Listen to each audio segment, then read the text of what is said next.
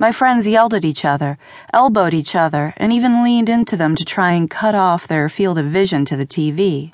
I sat in my own lounge chair, safe from the attacking and the moving that my three guy friends were performing on my sofa. I, of course, was also playing, but silently. I sped past their characters as they fought to hinder each other, ignoring me in the process.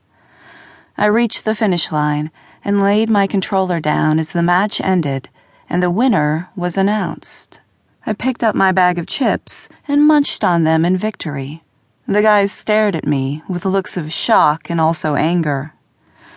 How'd you win right under our noses? I guess you weren't paying attention. You all seem to have tunnel vision, I said and lifted my drink to sip. Fighting with each other gave me a chance to just take my time and win. How do you do that? The middle one said. His name was Joseph, and he wore glasses on top of a big nose to help his cute blue eyes see. He was the least aggressive of the group, doing it more to fit in than because it was his personality. I was constantly telling him to chill and be himself.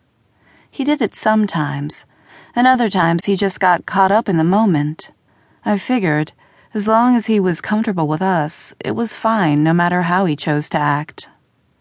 How do I do what? I drank a mouthful of my juice and laid it down. Being so casual when it comes to winning and competition.